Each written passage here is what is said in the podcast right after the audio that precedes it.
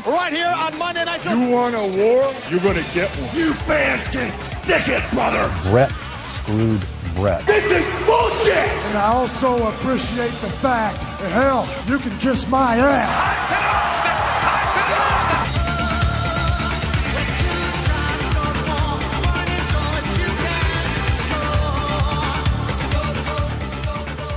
Hello everyone and welcome to the 97th Squared Circle Gazette Radio. I am Liam O'Rourke alongside Carl Jones Hey yo.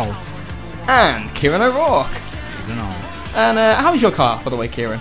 Uh, it's phenomenal. It stops now. Yeah. yeah.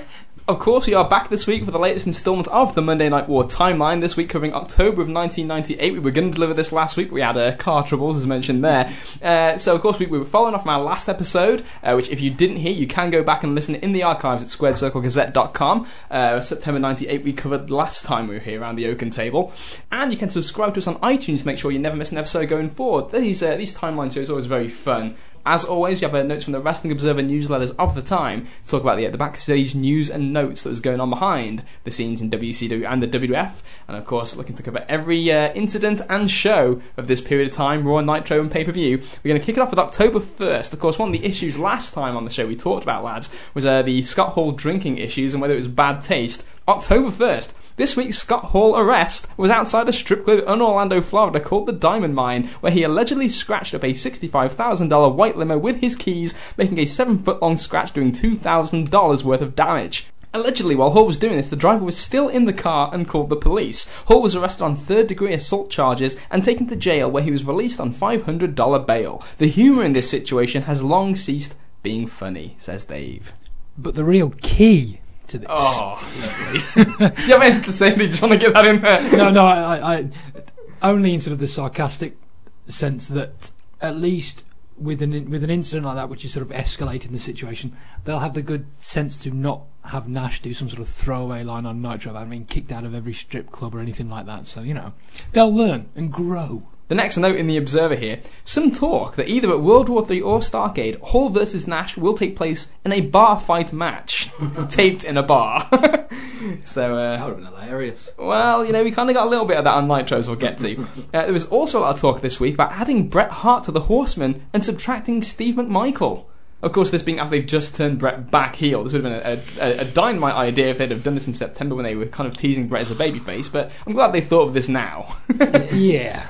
Uh, speaking of the Horsemen, the plan is to keep Flair's return to the ring held off until Starcade 98 at the earliest, but plans mean nothing the way business is going right now. So uh, that's uh, that's where things currently stand with the Horsemen and uh, Scott Hall. We move here to the first shows of this timeline, October 5th. It's a taped episode of Monday Night Raw, and uh, the big thing here, it's Vince in the hospital bed after uh, after Taker and Kane had broken his ankle the previous week. He's in hospital, the heart monitor for some reason.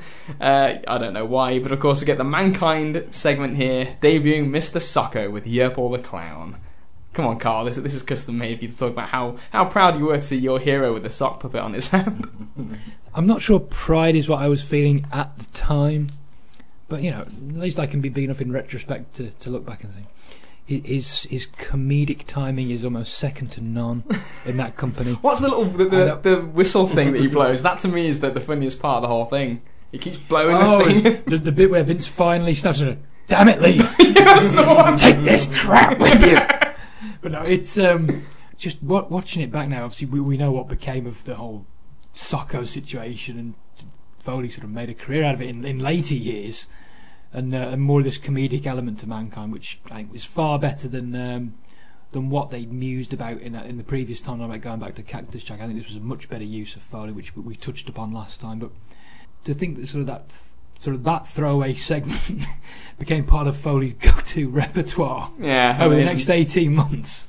Only topped by later in the same episode, Steve Austin dressed up as a doctor. I'll take it from here, nurse. Climbing onto the bed, and again, just one, one of my all-time favourite comedic moments in wrestling is, is Steve Austin pounding away on the foot, saying, "How do you like that?" While Vince just screams at the top of his lungs, followed of course by the bedpan. Let's not forget the defibrillators either. And, and, and I love, I always love the little touches all the way the uh, he's flatlining on the heart monitor in the background. You just hear it. Yeah, of course he ends up with uh, giving him the enema that this will hurt you a lot more than it hurts me, and sticking the tube up his ass, which they censored here on uh, on Great, Sky in the UK. great line though. I always, great. I always knew you were full of shit, Vince. Let's see how full of shit you really are.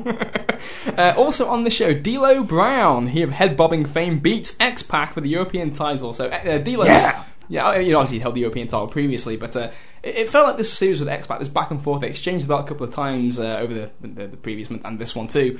And uh, I really kind of this was kind of the period again. X Pac's awesome. This part of the timeline, I'm really thinking that D'Lo's D'Lo's just looking like the next potential guy that we could uh, could make something of in this Yeah, you, you unique look, environment. Yeah, and, and you well, you, you're looking and thinking he he could be more than he eventually went on to become, regrettably. But Yeah, especially in context context of um, what they've done with Rock up to this point. Mm. Now it's like now, like you, you kind of felt it before when Rock was getting over in the nation. Obviously, got the elevation being the leader over Faarooq, and then he gets the push of past month or so.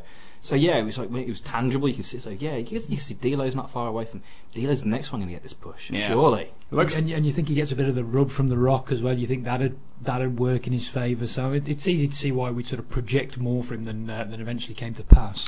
Also, Mark Mero beats Vader. Uh, obviously, the intention is for Vader to go home, and they're probably now just trying to get out of his guaranteed contract. Uh, after the match, Jacqueline cuts Sable's hair, and there's another Tori sighting, if that means anything to anybody. Uh, Steven Regal, the real man's man, is coming to the WF, and this time he's drinking orange juice, including the pulp. Squeezing it with his bare Sque- hands. squeezed it himself. no juice loose enough for him. Uh, Owen Hart did two interviews in the building when this was taped, but they heavily edited both of them to where he basically walked out and said nothing. What was edited uh, was him saying he'd never be back, and then later saying the fans would never see him in ag- again. Uh, this being after he'd paralysed, the wink wink, Dan Severn uh, the previous week with the reverse pile driver situation. Uh, the plan seems to be to bring him back for Survivor Series in a new role, so we'll uh, we'll talk about that later. Uh, Val Venis versus Gangrel takes place here. Christian is with Gangrel, uh, and an usher gives Val a gold letter and glitter fall. So of course we're uh, continuing the tease of Goldust's return. Uh, was was this the same Usher from '96? I'm not sure. It, it looked it looked similar, kind of Weasley guy. Prob- Yeah. Probably wasn't. Rodent features. Yeah, exactly. Uh, Mark Henry sues Chyna for sexual harassment. Yeah, I always think Mark Henry was pretty underrated during this, but yeah, he had some wonderful comedic timing. he did. Yeah, totally. Yeah, totally. Watching his back, it's like, oh, he, this guy's pretty entertaining. It's like he shouldn't have been a shock in later years when he became actually entertaining and you know semi-valuable. It's like I can't. Didn't have a good reputa- reputation at the time though. No, he really didn't. Um, the Undertaker beats Rock in the main event with a tombstone pile driver on the chair, getting his win back from the previous week. Of course, like on the last episode of the timeline, we kind of joked about how they didn't 50-50 book the Rock during uh, September. Fortunately, it didn't take him long to kind of reverse stance on that. Taker gets the win here. D'Lo and Mark Henry are fired from the nation for uh, running away from Kane way back when. As So it now effectively becomes a one rock nation. Indeed. And over on the other channel, we have the One Warrior Nation this night, October 5th, Nitro. They have a big brawl to start the show. The Wolfpack show up in a Humvee limo, and uh, they're kind of like walking to the backstage area looking for NWO Hollywood. Uh, obviously, obviously, just, just for some- context here, the week before Bret Hart had turned on Sting, uh, Hogan and Hart were the, the two top heels in the company, it looked like, and they were running things. Of course, it's all the uh, the losers here that are taking the beating from the Wolfpack backstage until Sting does finally find Bret Hart, beats him up, uh, and then, of course, they end up going to the uh, the parking lot to find the NWO limousine. Sting hijacks a forklift, turns over the limo, and uh, smashes it with sledgehammers. And Sting lets the air out the tires. in such a pansy ass way as well. The way that you know you, you, you and I'm not def- necessarily saying it was a wise thing the way Goldberg smashed the uh, the windows on the limousine a, a year or so later with his fist and that sort of thing. But the way in which they're hitting these windows, sort of one armed at a distance, just in case any glass breaks the wrong yeah, way. Luger especially like doesn't want to get hurt. fucking pansies. Yeah. Well, what can you say? Uh, Damien was wrestling Hector Garza when Eddie Guerrero showed up. The match ended for no reason, and Eddie told them how Bischoff didn't take care of people who aren't kissing the same ass he's kissing, which is Hogan, and said while this whole building was sold out, the Mexicans were sleeping four to a hotel room and riding seven guys in a rental car while the other guys get limos. He said that Hulk Hogan couldn't lace either of their boots. The segment was dying until the coup de grace. He offered them NWO replica t-shirts called Latino World Order shirts, coloured like the Mexican flag, and the whole place groaned. So uh, there you go. The LWO is here. Is this the next thing for Eddie Guerrero that's going to really push him to the top car? What was the initial thoughts on this at the time? Well, El Dandy's there, so uh, so it must be a promising sign. He's a jam-up guy after all. Uh, I, I think the audience reaction there is is pretty apt. In truth. It's, it's, my first reaction. yeah, it's How just can it fail though? I mean, they're not going to be sick of the NWO yet, surely. It's only been a couple of years. We've already got two of them. It's been so varied because, well, yeah, we've got a black and white. It's really a black, white, and green. Yeah, exactly. yeah, because bearing in mind that the black and white side already have their B team with the likes of Stevie Ray and Vincent. What we really need is Eddie Guerrero to be surrounded by a bunch of no marks like El Dandy and the single uh, Silver Kings of this world and other people that These they are- just don't bother to name. Well, that's it. They're talented guys, but they're just they're, they're nobodies to the WCW audience. Yeah, they, so- they, they, yeah, uh, their sort of their, their wrestling skills aside, they've never been portrayed as anything other than meaningless. No, not, not in WCW they haven't. Um, they had a taped Warrior interview. Warrior was there, but after the problems the previous week with the Warrior sucks chant, they didn't dare put him before a live crowd, so everybody could see him get booed out of the place again. Even though it's a taped interview, they still edited the shit out of this. So I can only imagine how long this actually went. But uh, yeah, the Warrior. And the promo, actually, I didn't hate this at all. To be quite honest, I thought you know they edited out the the, the gumph, they kept the uh, semi semi useful verbiage. It's, it's just the, the sort of the campy nature of the multicoloured sort of lighting effect in the background, and precursor of things to come in, Yeah. in the wrestling world, unfortunately. Contrasting that though, I thought a really good video with uh, Scott Steiner with his uh, accomplishments and trophies. Oh, that, that was made the Steiners great. Yeah, yeah, that's the one. I made the Steiners great. He carried Rick on his back and stuff like that. Yeah, that, that was that was a fun one. It was sort of harken back to the uh, to the inception of the NWO video package, didn't it? With the black and white and sort of the Quick cuts. quicker cuts and that sort of thing, and all the trophies that he'd won and Stein Rick got one as a result, and then all the other trophies that Stein couldn't have because of Scott winning singles. Steiner then came out with Bagwell. They did a segment that was going to die, but it was saved by Judy Bagwell, who was over huge with the crowd as she was yelling at Marcus and grabbed him by the ear and took him to the back to end the segment. This was actually wildly entertaining, but Bagwell, he's underrated, I'm telling you. During this period of time, Bagwell's got it. I was praying for the forklift to come out, to be honest. are, you, are you insinuating? are you insinuating that Booker versus Bagwell for the main event of Raw for the first ever WCW match on WFTV wasn't a bad idea in conception? I'm not saying, no, it was absolutely a bad idea in conception. I'm just saying, in 1998, Marcus Bagwell He had was his funny. moments. He had his moments, and one of them was getting carried out by the ear by his, his, his dear old mom. The, the reaction this got was, it's like a very kind of, it's like watching the crowd at Jerry Springer in the crowd here at mm. Nitro. Oh, that- it really was. As, as much as I, I don't want to say I hate Judy Bagwell. as much as I wasn't thrilled, Only because she turned down at bingo. not the first, won't be the last. Redley, the crowd, the crowd there absolutely ate it up, and I, I even, yeah, I thought. Um, Steiner's bit was was quite comical as well when he grabs her by the wrist and goes, "You're not my mum again." my face." Hulk Hogan is running around backstage trying to find the Warrior, and he looks in the mirror. and there he is! There's the Ultimate Warrior in the mirror, and as Tony Schiavone whispers, Look at that! We can all see him, but Bischoff cannot. Elaborate, Carl, on the segment that you like so much. It's it's just Ho- Hogan's supposed to be the crazy one, Mhm.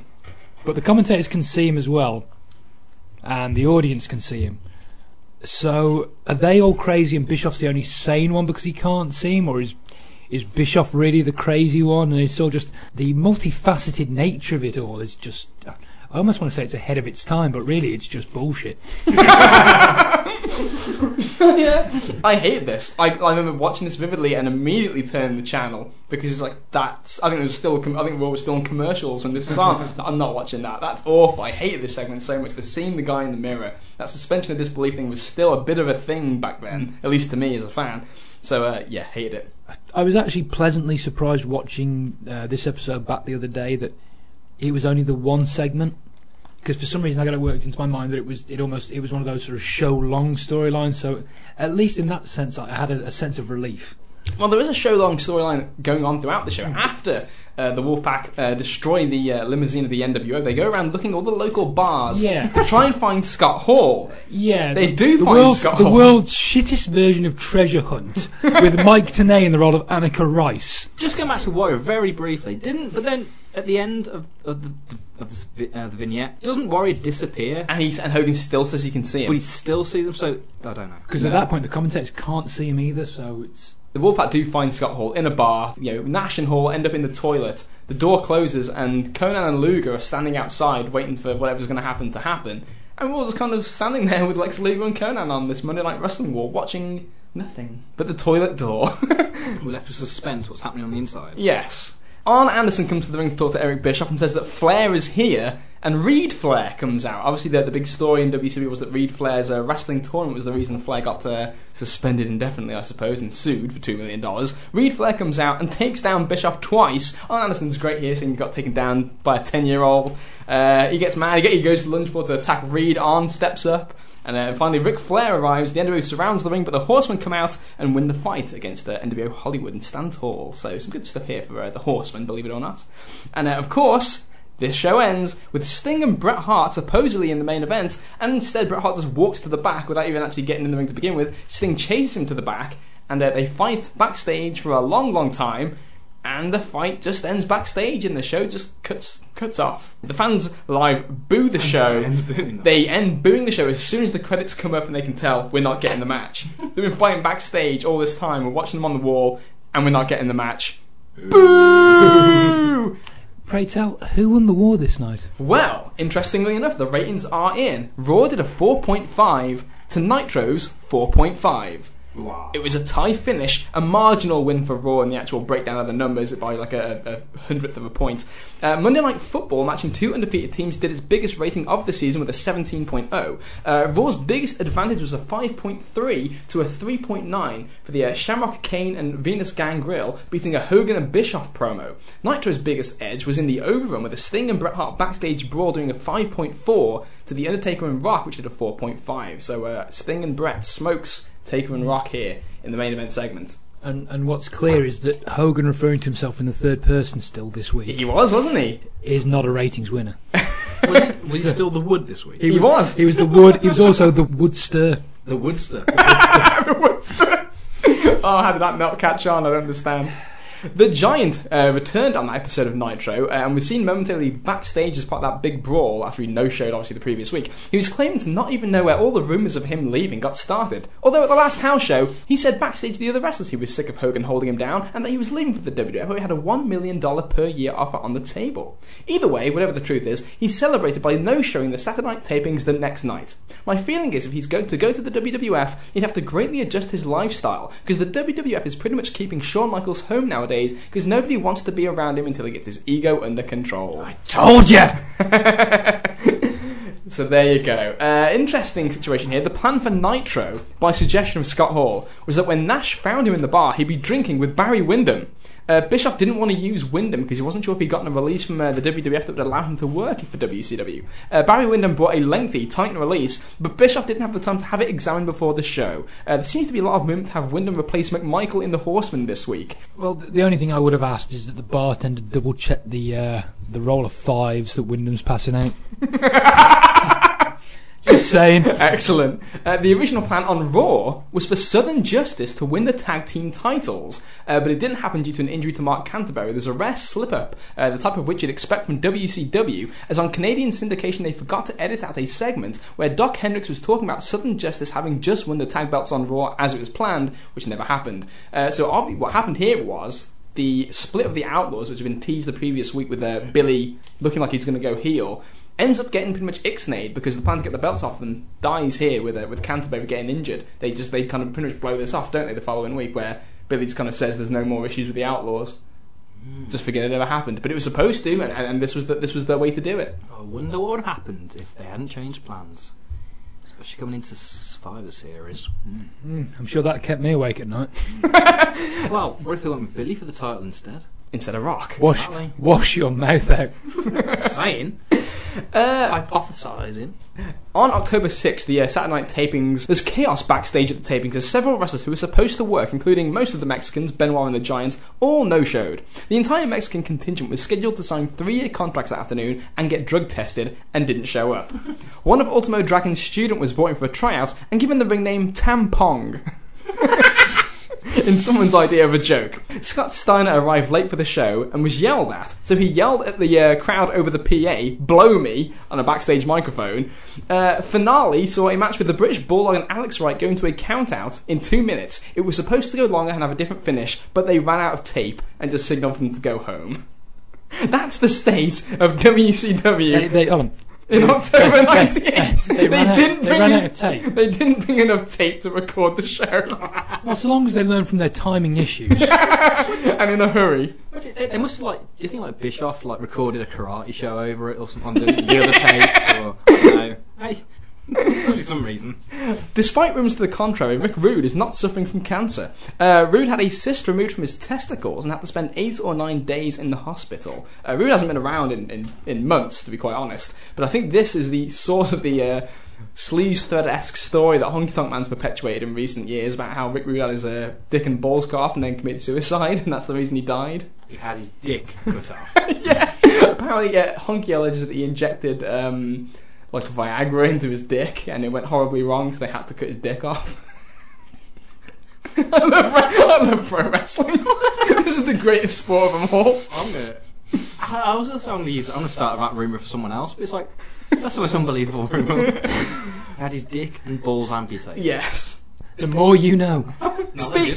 Speaking of castration, Vader, after losing to Edge on Heat, will be finishing up at the end of the month as both sides have agreed to a contract release which will allow him to work anywhere in the world except WCW. The office got on him about dropping weight and his push pretty much stalled because they wanted him under £350. When he missed the shows a few weekends back due to blood pressure problems and a potassium imbalance caused by crash dieting, even his supporters in the office had given up and he's been jobbed out ever since. At the same time, he requested a lighter schedule and they came to a mutual agreement that it was time for Vader to leave. But Man wanted him down to £320 and uh, told Vader he'd get a big push if he got that low, but of course did not. So that's the end of Vader's run in the WWF.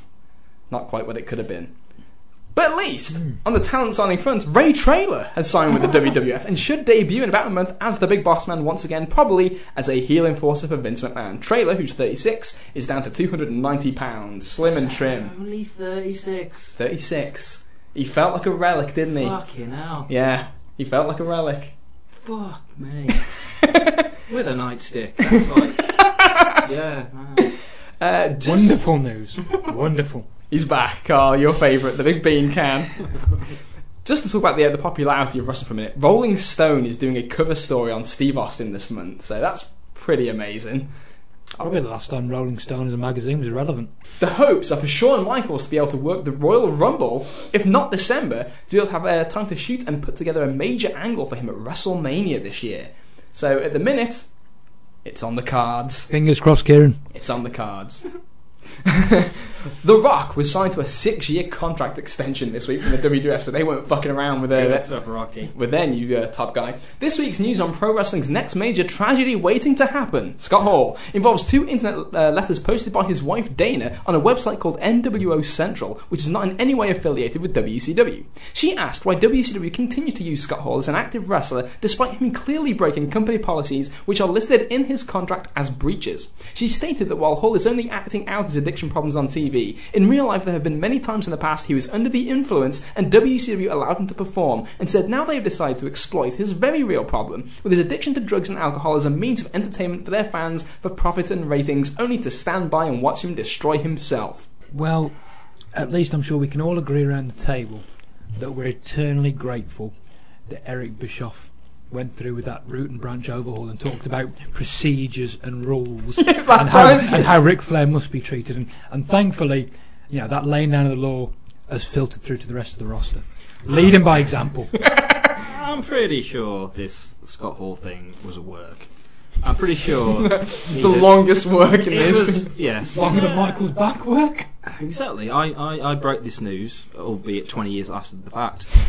And obviously not since though Dave Meltzer's just confirmed it. You're a bit quicker than Yeah. Scotland Yard then. However, I am now also Or breaking PW Torch for that matter. Scott, Scott Hall was a teetotaler. How about that? he was? Yeah. I didn't see that in his documentary. Nope. Well, you won't, will you? I guess not. Uh, we move now to the October 12th Raw and Nitro. The first hour of Nitro consists of two matches that total five minutes. Uh, tons of DDP and Goldberg and Hogan Warrior vids, so they're really pushing the, the Halloween Havoc main events very hard. Warrior comes out and was booed out the place and asked Sting to let him be his partner in a tag match main event. The people were booing this and Sting never even accepted before the segment ended and they just pretended he did. So I guess he didn't want to, he didn't want to accept and get booed, I guess. Yeah, Sting had a sort of a look on his face that would be revisited during the main event while Warrior, while he waits for Warrior to make his entrance. This, this look of wanting to be anywhere but there. Yeah. You know, maybe in the back of a police car with Scott Hall might have been preferable at this point. This time last year, I would have never been in the ring when the babyfaces were getting booed. Everything moves so quickly during the war. Indeed, it does. Tom Hogan. Uh, it was a six-man tag with all the luchadors, and Eddie Guerrero gets a surprisingly huge babyface reaction, coming out with Hector Garza, Damien, and El Dandy LWO shirts. Uh, Psicosis joins the uh, Latino World Order here, so the numbers are growing. We're already at five in uh, in one week, so I guess following the true spirit of the NWO. Um, At least they're fucking consistent, being Mexicans Yeah. or Latinos. yeah, yeah. Like if it was true NWO, you know, doppelgangering with with a bit of spicy flavour, they would have. Uh, They'd have had Blitzkrieg in there. they would have had. yeah, we're still under a hood. Dean though, so Malenko. It would have been Malenko, yeah. but even ending with it, it still sounds a bit exotic. It would have been like What the word? Yeah. Jerry Flynn. There you go. Or Thunderfoot himself. He had great entrance music. he did. I'm a sucker for a guitar riff. Have they started the uh, Mortal Kombat the TV series adverts yet? Uh, on, on Nitro. Mm-hmm. I don't recall. I think it's a couple of weeks, maybe. Oh, okay. time, okay. Just uh, it, just after talking about Glacier and Bischoff's, you know, love of the karate, as I believe it's pronounced. Um, yeah, adverts for Mortal Kombat the series. Here on WCW Nitro. Yeah, Well, why not? A wonderful crossover, if ever there was one, topped only by Gene Okerlund interviewing Rick Steiner, who had a verbal duel with Chucky from the Child's Play uh, series of movies, The uh, Puppet Doll. This is awful, and the fans hate this with a passion, and so do I. Another another stellar moment for World Championship Wrestling. After the mirror incident last week, we get Rick Steiner threatening to beat up a doll Did he actually? and getting outwitted by the doll. Oh, so Yeah. Did, did he? Did he think it was like an actual child? I well no, well maybe I, That as a shoot he might have done, but I think that. Uh, Maybe not Rick Scott. Would that have been funny if Scott? It would have been hilarious if Scott threatened to kill him. But when it's when it's Rick Steiner saying, "Why don't you drag your raggedy ass out to the ring so I can kick your butt?" and the fans just think he's a, you know, wow, you're dumber than you look. and we always thought you were. It's just the, the, the credibility of Mean Gene being hurt in this way is very distressing to It me. is. Oh, this is the culmination of, of weeks of laughter from the. That- Uh, that's the thing. It's not as if this was even just a one-off. They'd been building up this laughter. Where is it coming from? What's this all about? And it's the think of the shit they don't build in this I know. company. And it's the fucking doll.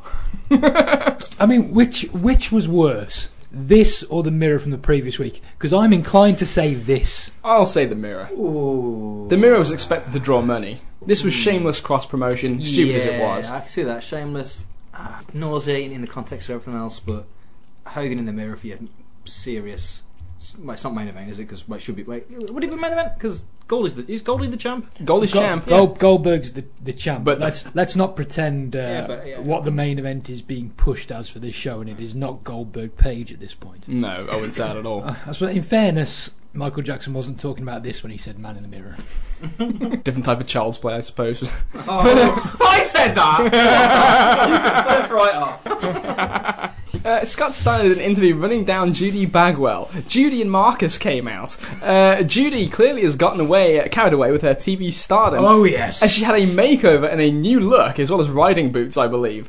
Uh, he did well carrying the interview, challenging human bicep Scott Steiner, ending when Scott gave him a low blow and dropped him throat first on the top rope. Of course, this is in reference to Marcus, as a can't listen to Judy after the bollocking he got last week, and he's now turned on Scott Steiner. It's a face Uh, yes. because his mum told him to. Yeah. I'll get over.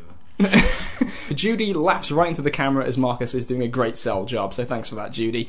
I guess you know. I guess they thought that um, you know being crippled in a wheelchair wasn't enough babyface sympathy. Mm. So doing what your mom tells you, just like Steve Austin does, obviously. Ric Flair uh, this week is hanging out with Bruce MacArthur in the luxury box. Uh, Bischoff tries to kick him out of the building and gets arrested in the process. So this is a show long thing where, again, it's that continuing thing of Bischoff trying to keep Flair out of the building. Bruce MacArthur obviously owns this is at the United Center in Chicago, and uh, and he owns the building. So Bischoff's saying, "I own this place," and Bruce MacArthur saying, "No, you got a lease. I own the place." And Ric Flair's my guest. We're going to party in the luxury box. There's some uh, hooers with them, as Stu Hart would say, and uh, and he's just kind of partying all night long. Bischoff gets carried out in an elevator by a, a, a flock of security. I was going to say I, I do love this little scuffle. Just It's as, good, isn't as it? soon as he puts his hands on them, they all pile in. you don't really see him again. No. You, you don't see him again because they're so they're so on him that you can't see Bischoff at all. And of course, Flair just starts doing his little dance in the crowd, and, and everyone goes crazy, which is awesome. Uh, Goldberg beats the Giant by a countout in two minutes and forty five seconds in a no DQ match by countout. But but only only after the pin is broken up by Page. Oh yes, because that's the strong way to book your world champion. of course. The giant who hasn't been on TV for weeks, who's no showed, is rumoured to be leaving the company, is protected. It's a, a squash visionary on your champ. Yeah. in two minutes forty-five. Well, that's what I mean. Yeah, it would be Who's- less than that, wouldn't it? Yeah, of course. Who's made to look kind of a pussy because he's only saved by Dallas Page's elbow drop. Mike Tenay said that he was 149 and 0 before this, which is a made-up number because for whatever reason they decided that this was the night he wanted to be in uh, 150 and in such a convincing manner as well.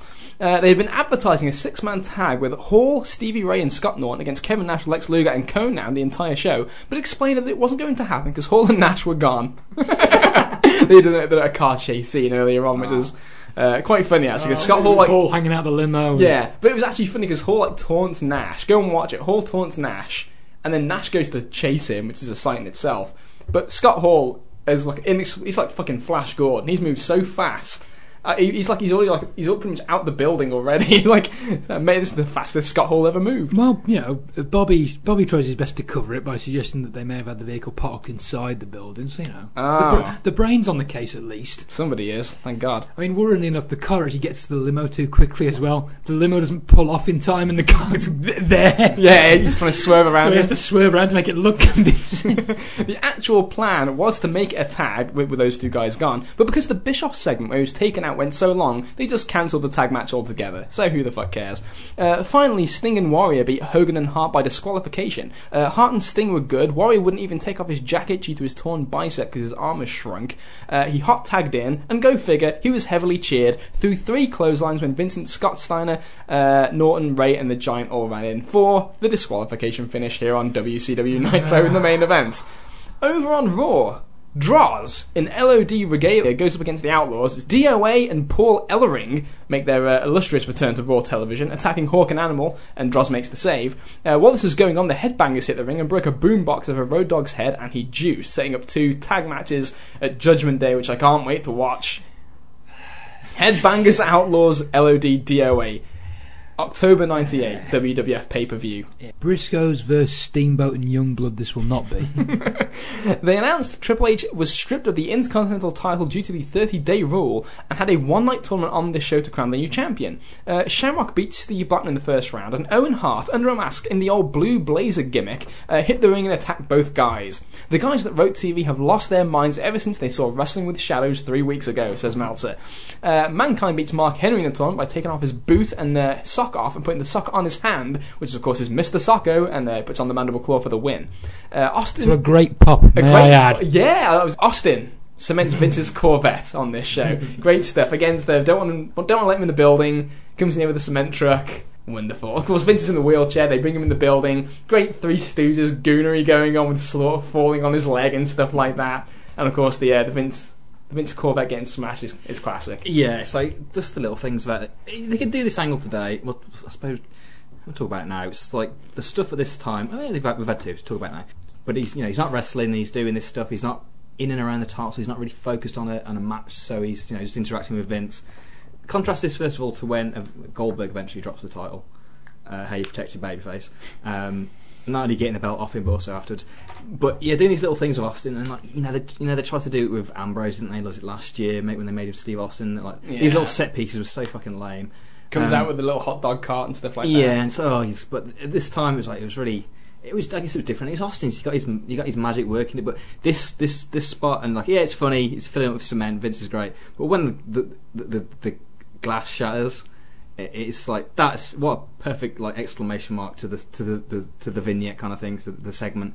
Um, yeah, it was quite hilarious. great stuff. Poor Corvette. Yeah, I know. And in contrast to the Ambrose stuff, this is the first time we're seeing anything like this. It's all fresh. It's all new. He did, yeah. I guess so. I mean, he did st- the Pillman stuff before, didn't he? Yeah. He's, d- he's done stuff like this before, but Zamboni. yeah. So, But this was very. I remember like this. This the, the clip of of this. I remember again family members being over and seeing this and just pissing themselves because again Vince's reaction being I great. think so, it, it's watching the it on cuts, the it's the cuts to Vince's face as he's contorting and Can't do it justice really. Uh, Shamrock. Oh he was in a wheelchair. yeah, yeah, Uh, what, what was his Corvette there? driving on a broken ankle. probably an automatic. I don't know. There's still that more uh, foolproof storytelling from old Vinny Roo, I'm sure. I will say that, yeah. Just talk, maybe uh, the Kane Taker stuff, particularly in this. Oh yeah. Yeah, I'm like, oh, this is little WCWE. More on that Anyway, later. yeah. Absolutely. Uh, Ken Shamrock wins the tournament, beating X Pac in the final. Both guys look great here. Again, X Pac just uh, underrated during this period of time. But it's worth noting, just as a, a difference in philosophy of the companies, or, or, or just you know, the more professional nature of it, I'll say, the manner in which they protect X Pac. Because he's over, so they have him attacked in the semi finals, you know, so the, leg, the legs hurt, so, you know, it gives the babyface kind of an out going in, so he doesn't look like a complete pussy. Yeah. Uh, well, I suppose can't say that they'll lose by DQ. Uh, finally, Austin and Rock beat Undertaker and Kane by disqualification in the main event. Uh, so I guess okay, there you go. Uh, when the guy comes out wearing a mask and attacks Austin, then unmasks as the Boss Man. It was a good main event match. Paul Bearer returned, although it was never clear what his next move is going to be. We'll come to that again very Buffet. shortly.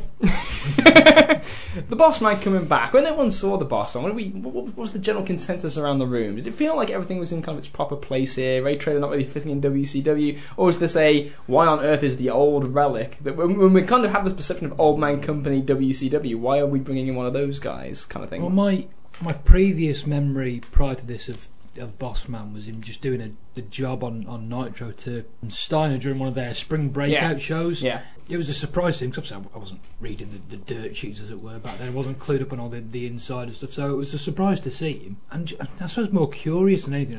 Where's obviously that's the, the show sort of fades to black if you like from there. So it's just a case of what what are they going to do with him? Because you'd think this is the Attitude Era. He's not going to be in his bloody blue top and you know yellow stripe yellow, yellow stripe down the side trousers coming out to uh, if you ever take down to Cobb County, Georgia. I, I didn't instantly look and think, oh, this is a, this is a relic. That yeah, what's going on here? It was more sort of a, oh, I haven't seen him for a while on either show.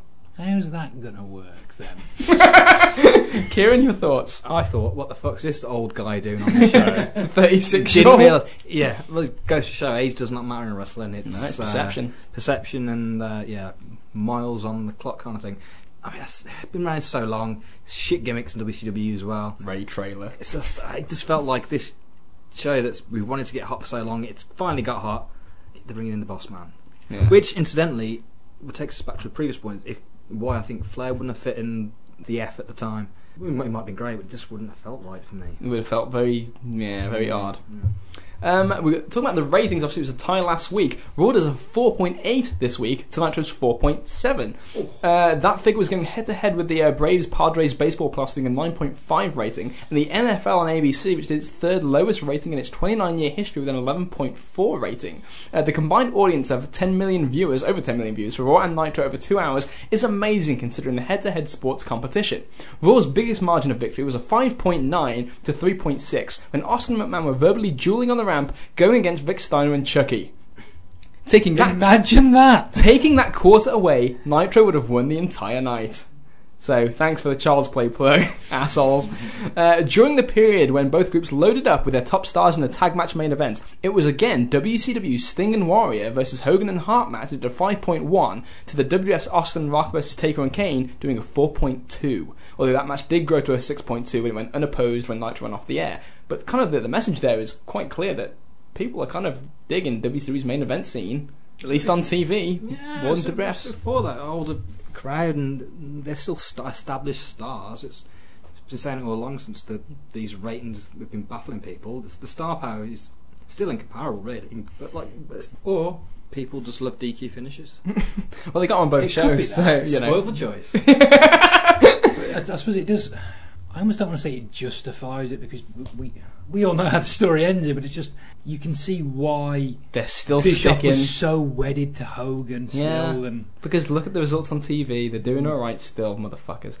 Nitro is still ahead in all adult uh, male demographics, all female uh, adult demos, except women 18-24, where WF has done a major turnaround from being destroyed almost three to one to capturing a 64% market share over the uh, past two months. Coinciding with the Rock push. Funnily enough, uh, oh, and he was me thinking it was the Val Venis demographic. no, I don't think so. Uh, while WWF has a 59% share of both kids and teens, uh, however, WWF has greatly closed the gap in every demo that WCW was dominant in, particularly amongst women, uh, and is running close to dead even in male 25 to 54, which from the start was always the prime Nitro audience. So uh, what Nitro always had is slowly slipping away towards the WWF. The only exception is women over 55, where WCW has actually widened its lead. Women over 50.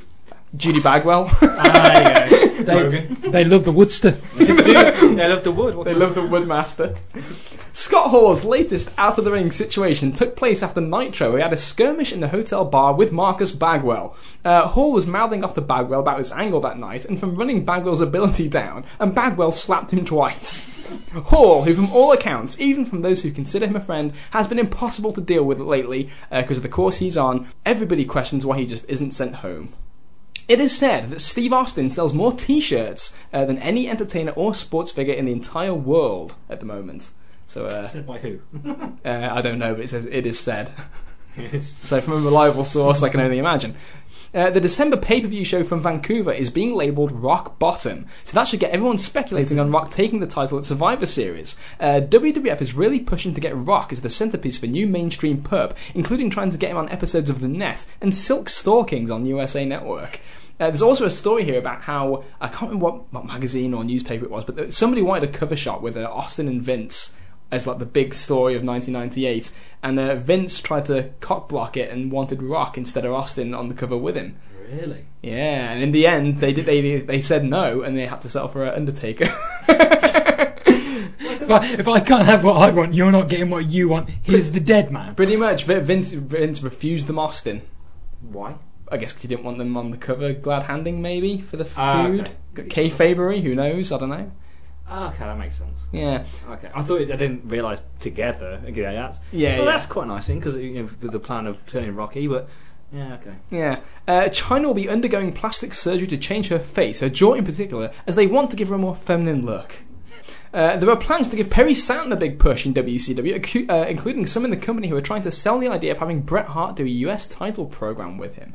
Uh, Perry Saturn has been kind of, you know, struggling to get any real traction at all since the uh, the end of the Raven feud. He's been kind of wrestling Kendall, Windham, and Lodi for periods of time. Though he does seem quite quite over with the crowds at the live shows. He is. He's very Yeah. popular, but uh, it's doing nothing with him. Apparently, Goldberg nixed the idea after they did all the angles at the start of last month of doing a program with Chris Jericho. Jericho was then offered a program with Kidman, but Jericho, Guerrero, Benoit, and Malenko are trying to get away from the cruiserweight division, feeling that it stigmatizes them negatively. Bischoff is already putting the pressure on guys like Guerrero, Mysterio, Benoit, and Jericho, all of whom have about one year left on their contracts to sign now. So uh, there's a big initiative here from from uh, from Bischoff to get these guys locked down. Uh, and as it comes out, it was Kevin Nash who's the guy that got in Goldberg's ear and told him not to work with Jericho. So uh, there you go. Big Kev is the guy that should really get the blame. Uh, we move to that Sunday, October 18th. It's WWF Judgment Day. 18,153 fans sell out the building. A 0.89 for uh, buy rate for 311,500 buys. Chicago is the hottest pro wrestling city in the country right now, says Meltzer. Uh, this was the fifth straight sellout for the WWF at the Rosemont Horizon, and uh, WCW is working on its own four-show sellout streak at the United Center. But the crowd was dead for this show, and it didn't help that the Undertaker Kane main event was as bad or worse than all but Hulk Hogan's worst efforts. And the finish was not only expected but worse than most of the Hogan main event finishes. Feels like a 40 minute match. I think it's Oh, only so about. long.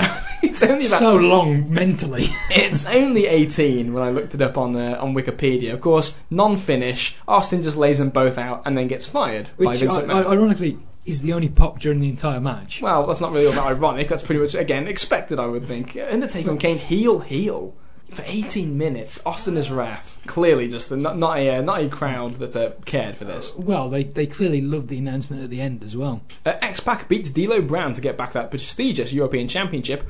Listen to these, some of these other matches. Al Snow, Mark Mero, LOD, DOA, which we mentioned. Goldust after his return uh, on Raw last week and kicking Val in the balls in glorious fashion. Dead crowd for Goldust versus Venis. The crowd doesn't care at all. Headbangers beat the New Age Outlaws by disqualification. And unbelievably, Mark Henry pins The Rock. One of the things we forgot to mention, actually, too, in that main event uh, on the previous Raw, it was Austin and uh, Rock against Taker and Kane, was that D'Lo and Mark Henry attacked Rock on the floor. Mark Henry gives him the quick big splash. So, in the closing moments of Raw, they set up Rock's match for the pay per view. And I remember, viv- I remember vividly, Kieran, saying to you as we were anticipating Judgment Day '98, if The Rock loses this match, I'll stop watching wrestling forever because I had absolutely no belief that Mark Henry was going to win, and fucking sure as oh, shit, Why the fuck would you? Mark Henry gets the Duke. On the star of Rock Bottom coming up, they've got the plan, but they just It's like the seeds of like what we see today, isn't it? They, they're the plans for Rocky getting the belt and turning. So hey, we can we can job him out now. It's, that- sit there it- face it- run. it's the briefcase philosophy, isn't it? Because at this point, Rock's, Rock's number one contender. He's number one contender. And we had him win on Raw a few weeks back, so Oh, I ev- everyone knows we're treating him seriously. So if he loses here, it doesn't matter. no. Does that make Mark Henry the number one contender? You'd think so. Hmm. Well, it, it does actually come full circle here. I'll give that, although maybe by accident. Uh, the main event of this pay-per-view sets up a 16-man tournament for the title at Survivor Series, uh, says Dave Meltzer, presumably with The Rock coming out on top. But these days, plans like this change every time someone sneezes. Most expect Rock to win. There is an internal feeling that Steve Austin is so over that he doesn't need the belt to draw, and they point to the phenomenal house show business since Steve Austin lost the belt as their proof. Uh, obviously, the next night, it's Nitro and Raw once again head-to-head, October 19th. La Parca joins the Latino World Order. So uh, the ranks are growing here. We're up to six, I believe, at this point. Uh, the idea of where all of this is going is that Guerrero is going to do a Jerry Maguire gimmick as a sports agent, but all the Mexicans will negotiate through him, and he'll take 50% of their money, make them wash his cars, and take advantage of them worse than Bischoff ever did. I imagine those vignettes being quite entertaining. Yeah, it would have been. I think Guerrero can pull those off. Well, unfortunately. How'd they run with it? oh, come on, Carl. Scott Steiner came out to a face reaction and called Judy Bagwell a tramp. Uh, and an old bag, I believe. Uh, Rick Steiner came out for a really heated brawl, ending with Scott using a low blow, uh, went for a steel chair, but Bagwell came out to save Rick. Rick and Bagwell shook hands, and the segment was really over with the crowd. So, for the second time, it looks like they've somehow managed to convince these people, some of whom were at a Nitro party near you, Carl, oh, lucky me. Fucking knuckle draggers. that, uh, that Bagwell has good intentions. We'll see how that plays out. Uh, Jericho beats Diamond Dallas Page by disqualification when Goldberg comes in and spears Chris Jericho just as Page was going to give him the Diamond Cutter, which would have won him the TV title. Uh, Page was then mad at Goldberg for costing him the match before going nose to nose. Gave Jericho the Diamond Cutter for good measure. So Jericho laid out here uh, twice. They have a good pull apart brawl afterwards, though. Uh, Wrath beats uh, Magnum Tokyo in a minute with a meltdown. Wrath is starting to be taken seriously by the fans, says uh, says Meltzer here. Yeah, he's on quite the win streak. He is indeed. It was uh, what was everyone's thought about Wrath during this? Uh, Again, it's a, it's a very kind of small window of time we're going to talk about, but the kind of push of Wrath. Did it kind of interest anybody? That this was like somebody that people could buy into, or mm. Personally, him and his pump handle slammer over. yeah, the meltdown was super over. Yeah, I mean, he, he's he's more over at that time than I than I really appreciated, but I could just never get past the con the context of. Oh look, it's Adam Bomb without the nerve. Well, similar singlet actually as well. Uh, the mayor of Minneapolis comes out, and was booed out the building, and they got a huge Jesse chant. Uh, she told Bischoff to get out of town and put over Ric Flair. Uh, so Bischoff ends up leaving him in the back. They were towing away his car. So uh, again, some more more entertaining stuff here with Flair again having the uh, the pull with the uh, the important people in town because he's the nature boy. That's what he does. Good segment and amazing to see such a high profile politician doing a wrestling angle to try and get over with the uh, voting electorate, says Meltzer. Uh, Konnan, Luger, and Nash beat Hall, Stevie Ray, and Scott Norton. Uh, Nash was pretending to be drunk, as was Hall. Oh, I'll make you let you make your own joke there, John. uh, when they finally tag, uh, tagged in, uh, Nash revealed his being drunk was all an act, sobered up, and punched Hall a few times to a huge reaction. And then, just as the match was getting heat, the bell rang for absolutely no reason. the match ended, and the place booed like crazy. Had they run out of tape? Valid question, but uh, unfortunately the answer is no. They just had no finish, so they just rang the bell. Hogan, Hulk Hogan, reveals that Horace Boulder is actually his nephew, and then kicks his ass. Uh, Warrior made the save and booed him, and they booed him anyway. I would say it, it is a terrible segment with Hogan rambling about making a sacrifice, and then if he does that, imagine what he's going to do to the warrior. Also, while he crawls along the apron, he sort of mimics what's going to happen at the pay per view. I will say, Here we go. I did I did chuckle when he's cutting the promo and he got out the ring to then just walk around and dump Horace off the stretcher and just walk back in the ring. you deserve you deserve nothing better than that, Horace. Ah, funny stuff. This might be the, that might be the only uh, charming thing Hogan's done in, in several weeks. Several months. Sting and Bret Hart go to a four-minute nothing match in the main event with a DQ finish, a rope break when uh, the Scorpion Deathlock isn't broken on time, and that's the end of the show. So uh, yeah, there you go. Uh, Sting and Bret have been running with it for a couple of weeks now in the main event spot, so we'll see how it does. Uh, but yeah, again, very indecisive. It's building up. They they agree at the end they're going to do the match at Halloween Havoc. Maybe there must be a winner. There must be a finish. I should have agreed that weeks ago. It saved all us a bunch of uh, fucking main event DQs. It would. It would. Over on Raw, the night after Steve Austin gets fired, Vince opens it up acting ballsy, gets all the wrestlers in the ring, and said firing Austin was better than sex, and claimed he could fire any of them at any time. Austin appears on the video wall with a rifle. so this starts the show long thing. Uh, I'll let anybody touch on this now. What is everyone's thoughts on the hostage situation of Steve Austin and Vince McMahon? I think I can't. Did I read about this before I saw it? Because it didn't have a. It had a lot of negative connotations. Because oh, yes, he brought him out, he kidnapped him, he had a gun. Oh, fuck off. Yeah. Yeah, such such horseshit. It's it's great. it starts with it's great. And you, I'm stunned by your take. Oh no, it's it's a it's a shocker. I'm sure all the uh, all the listeners will be amazed by that. But you can get you know you get the good shtick from the the Stooges as well, saying they're they're with Mr. McMahon as they all one by one make find excuses to go out the door and leave him all Get alone. coffee for two hours. Bossman, Bossman gets sent home uh, by Vince himself to protect the family. Very, very selfless move from Vince, which is very out of character. But Vince trying to peek down corridors and things to see if he can make his break for the limousine. Regret- going to say, regrettably for Vince, he wasn't moving quite as quickly as Scott Hall had done in previous weeks. X Pac beats Ken Shamrock when Mankind interferes in a non- no, non-title match, so he gets his win back there, 50-50 all the way. Uh, yeah, I just wrote Stooges all fuck off for coffee. Mankind comes in. We haven't mentioned him, but yeah, this is where he tries to get in on the action, tries to play Twister with Vince. trying to score some brownie points. Chyna gets taken to jail by police for uh, breaking the sexual harassment thing to jail. There are police in the house while the hostage situation is going on, and no one thinks to do anything. Uh, the Undertaker came out with Paul Bearer. They've turned this guy so many times that nobody cares about Taker anymore. He got no cheers and no boos. Now, he's the one who set the fire after all. Although now, the fire only deformed poor Kane, and the part about his parents dying has been forgotten. Undertaker's interview was almost as bad as a Warrior interview, as these storylines really make as little sense as WCW's.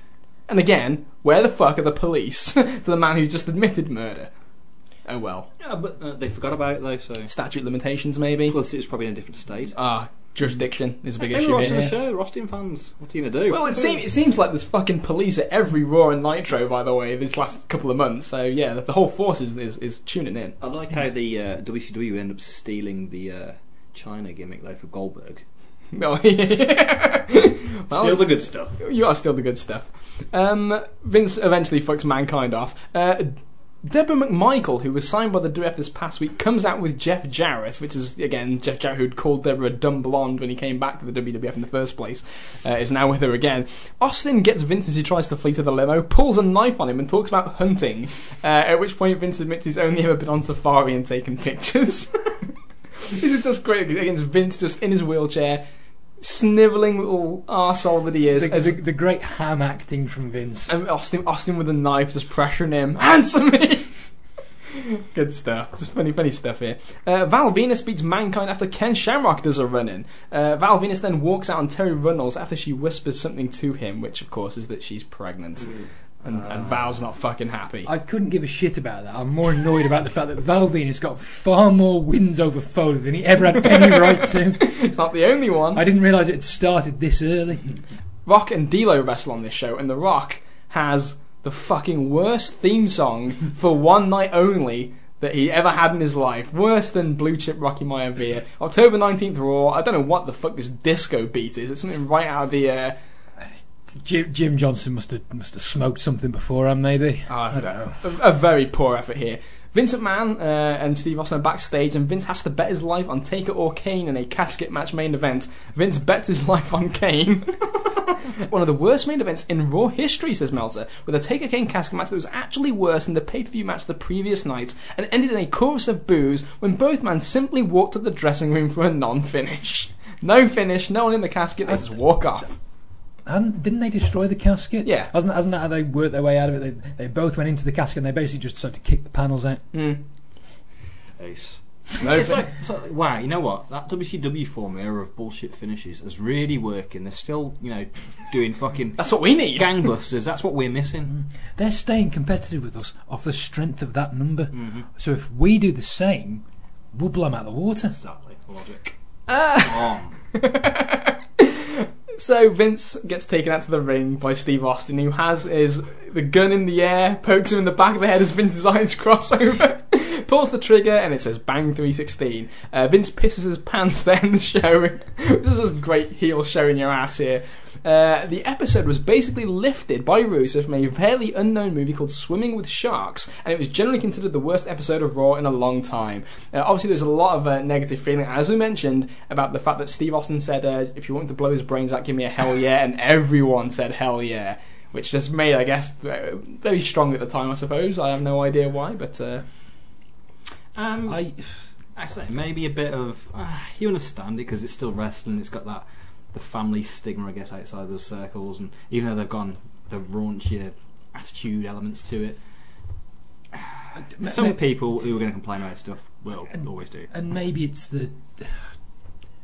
I, th- I don't want to get too heavy here, but sort of the, the notion of, of of the gun culture in America. It draws sh- such a sharp dividing line across communities, isn't it? So I suppose in that context, I could see why some people may be offended by the involvement of a gun. I mean, they'd had because they'd obviously had backlash previously with Mhm. with the Austin Pillman segment as well. So maybe th- maybe there's a and bit they vowed never to use a handgun again. yeah. So so maybe maybe there's a bit of that there at play, perhaps. But, um, did it get as much uh, negative backlash in America? They got more in America than did anywhere else. Uh, did it really? yeah, More than over the, here? the guns did. Yeah, yeah, yeah. Okay. Because they showed it all. Uh, for some of the things that get censored over here, th- th- this one didn't. I just wondering what I can't remember what years were Columbine and Dunblane. Col- Col- Columbine was was after this. Okay. Dunblane was before. Dunblane was before. Um, but, but I will say back back onto the topic of sort of wrestling and, and the booking nature of things, and just the contrast to today, where we always bemoan about how no one ever gets one over on Stephanie, no one ever really gets one over on Triple H. In the end, the authority always wins. The lengths to which Vince is made to look ridiculous Yeah. during these shows, whether or not he's having an enema, his foot's being attacked, he's got a defibrillator on the go, he's the world's crankiest patient, to pissing himself to end the show. you know, to give, ultimate- to give, yeah, to give the babyface that rub to make him look that ridiculous, Yeah. to get the babyface that momentum and just that, that perception is just Somebody really should show Steph some of these tapes. it's you you, almost, you can't believe it's the same company now, can you? We, know that it's it's. I don't want to hark on the notion that it's a PG era, and there's obviously they're not going to have someone walking around with a gun now or anything or a knife. I understand that, but there are ways you can do it to make the baby face look credible and not have his balls cut off. Yeah, as I say, that's the main thing is that you're protecting your your, your stars and treating them as stars, not as subservient to the big bosses, whoever Just- they may be that week. Yeah, just people, just people in your playground. Raw did win the ratings race for the fifth straight week uh, with one of its best head-to-head numbers ever, a 5.0 to Nitro's 4.4. Raw won all eight quarters and the overrun, most by a wide margin. In the overrun, which was the most watched period for pro wrestling on cable ever, as the two shows combined for an incredible 11.3 rating and 18.2 share. The Raw Angle climax did a 6.25 to Nitro's 5.0 uh, for the Bret Hart Sting match, an angle that over the past three weeks has been a surprisingly hot ratings draw. Real numbers that is 8.4 million homes and probably 12 million total viewers during the final six minutes of Raw and Nitro this week. So fucking staggering numbers here. An 18.2 share, which. uh, For, for those that don't know the ratings and the share, the ratings are the number of people who have access to the show that are watching, and the share is the number of people who are actually watching television at that precise moment that have that channel on. So 18.2, almost 20% of the people who were watching television that night were watching Raw and Nitro. Fucking awesome! Over the past five weeks, Raw has actually drawn a higher rating than Nitro, but in three of those five weeks, Nitro has actually had more viewers than Raw based on having more viewers per home. And in a close race, that means that ratings, which measure a percentage of households, not a percentage of viewers, don't necessarily constitute which show has the most viewers. So again, a technicality, Raw's winning the ratings, but in terms of viewers, Nitro has had three of the last five. So I don't give a shit about that though. no, they don't um, care. No, but and- isn't and- that um, the and- fucking stupidest thing of all? It, it, it's it's a it's a funny little quirk, I grant you, but it, as, as we're I'm sure we're all going to be in agreement. Perception is everything, and particularly in the way that WCW operates and the way they react to things. You know, they, they, they will not be uh, getting any crumbs of comfort from the fact that uh, they have more viewers. They are simply looking at that top, that yeah, that headline figure and Bischoff sweating bullets. In England, this uh, episode of Raw won with uh, 370,000 viewers to Nitro's 330, so the gap has been uh, slowly widening in Raw's favour over the last few weeks. Vince was featured as the cover story of this week's New York magazine. This is awesome. In the story, McMahon claims that the television character of Steve Austin is actually playing the real life role of Vince McMahon. What a great line. The greatest worker of them all. oh yeah, that's genius. Brilliant. Uh, the current idea is for Raven to do a losing streak gimmick, which would wind up with his mother going on TV and saying he's made up all these stories about his uh, tormented childhood. Raven has been dying to do this angle for a long time. The idea for it all is to wind up with Raven doing a program to attempt to revitalise Roddy Piper. Uh, he's got two years left on his contract, although with the exception of Hogan and Page, there is probably nobody in the company who has been given as much control over getting a lot of TV time over the past year than Raven. So uh, that's the plan. Raven wants to be uh, revealed as a spoiled rich kid who uh, idolised Roddy Piper. So Don't can- tell them, Kenyon. yeah, that come? that comes. That comes out next That's- month. This next Is that- episode? is It might. next It might be next month. God, Yeah. I didn't think that and that was until well into '99. I thought it was later as well. Yeah. No, I think it's. Think it's soon. I think. Uh, I think.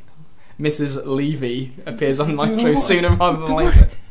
What is it with this company bringing in people's mothers? Mother's Draw, we've already established this. The, Hey, it's the over the 55 girls- crowd, yeah. The, the old girls, your crowd, love them. The Sandman is going to be allowed to use the cane in WCW, and the group that got him in, which is pretty much Raven and DDP, is working hard to see that he gets a push.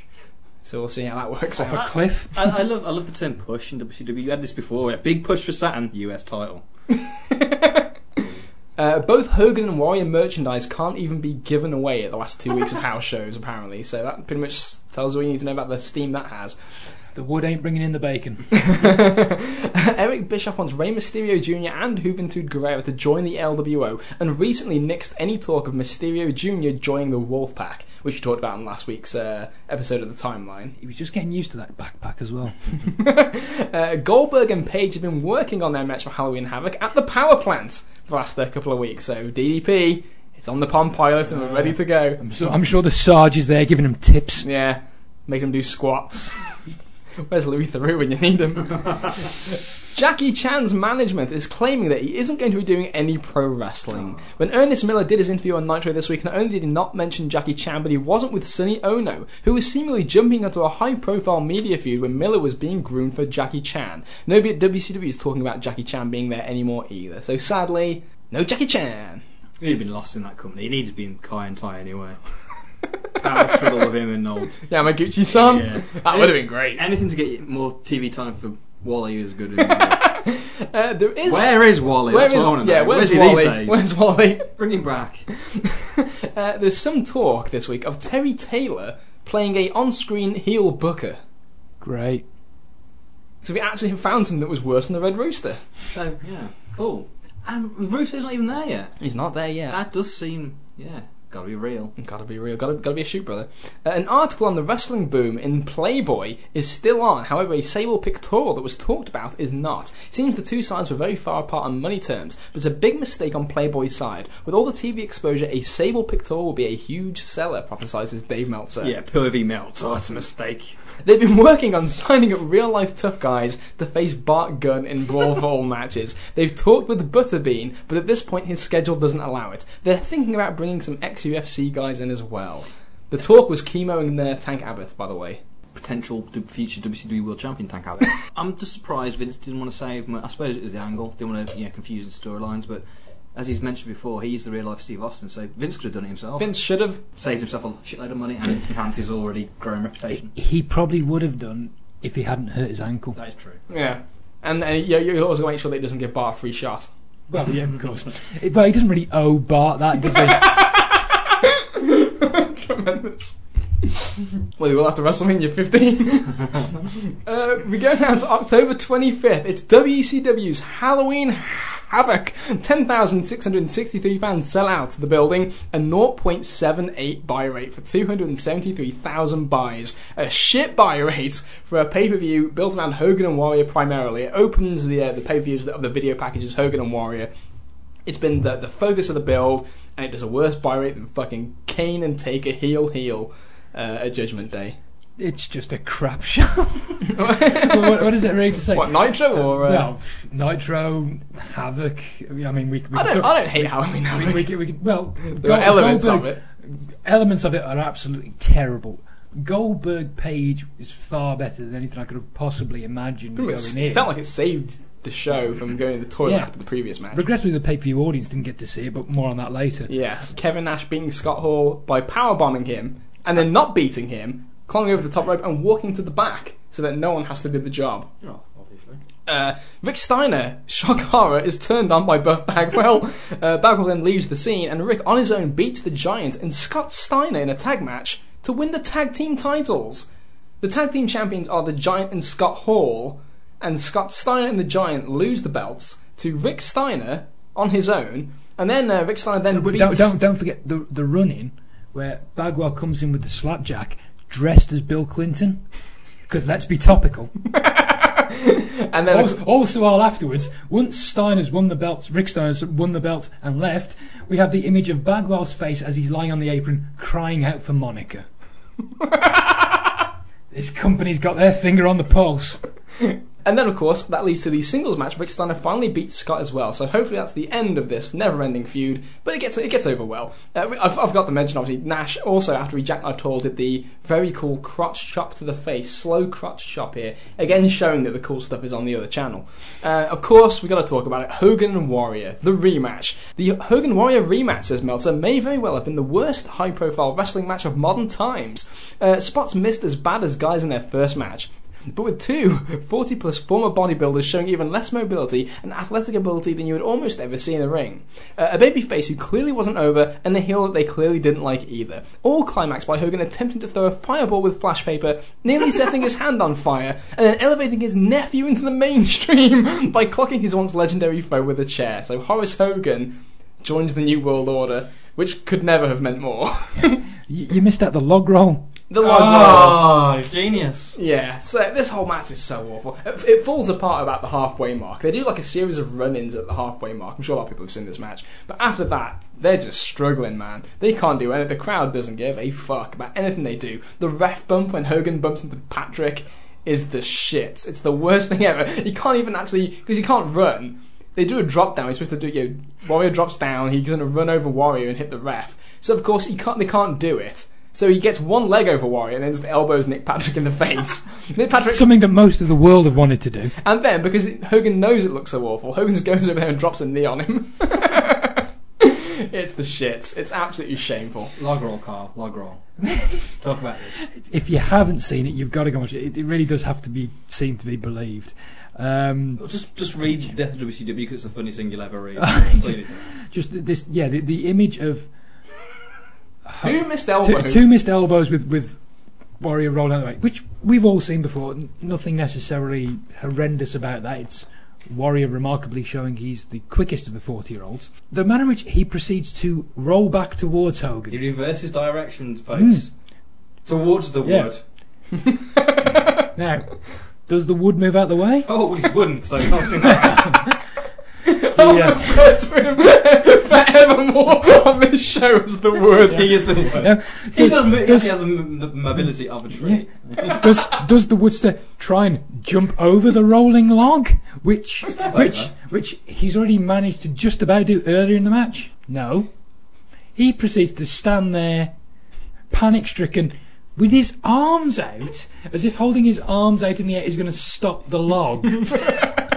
which I think is probably an apt way to describe this match. It is quite the log. It's abysmal. It's an abysmal match. The stalling at the start was so fucking awful that I was Zbyszko fell asleep. he, he was taking some Z's in Larry Land. But it's just all, all this is terrible, and they j- it's, this this underlying point they they make throughout the show. They've made it on on Nitros previously, but they make it during the pay per view as well. This is a match eight years in making. It happened eight years ago. And when Kieran talk for right perception, this idea of fresh and stale, and hammering home the fact that it's a, a match that we saw nearly a decade ago. When you've got Hogan, who people are already sick and tired of, and worried that nobody wanted to see back. You know, just hammering that point home, it's just, just idiocy. I think you look at what they've done with you know Piper, and obviously Hogan and all his crew. Always carries around with him anyway.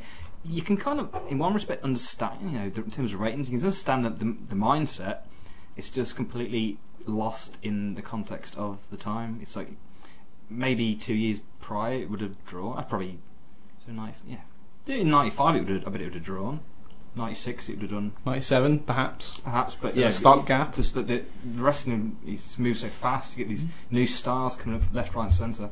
Um, And you've got the competition presenting this this fresher product, this this you know and as well, yeah. So you got the, the, the competition's fresh with new guys. And, you know, that new stars is always better. It's the lifeblood of it, the industry.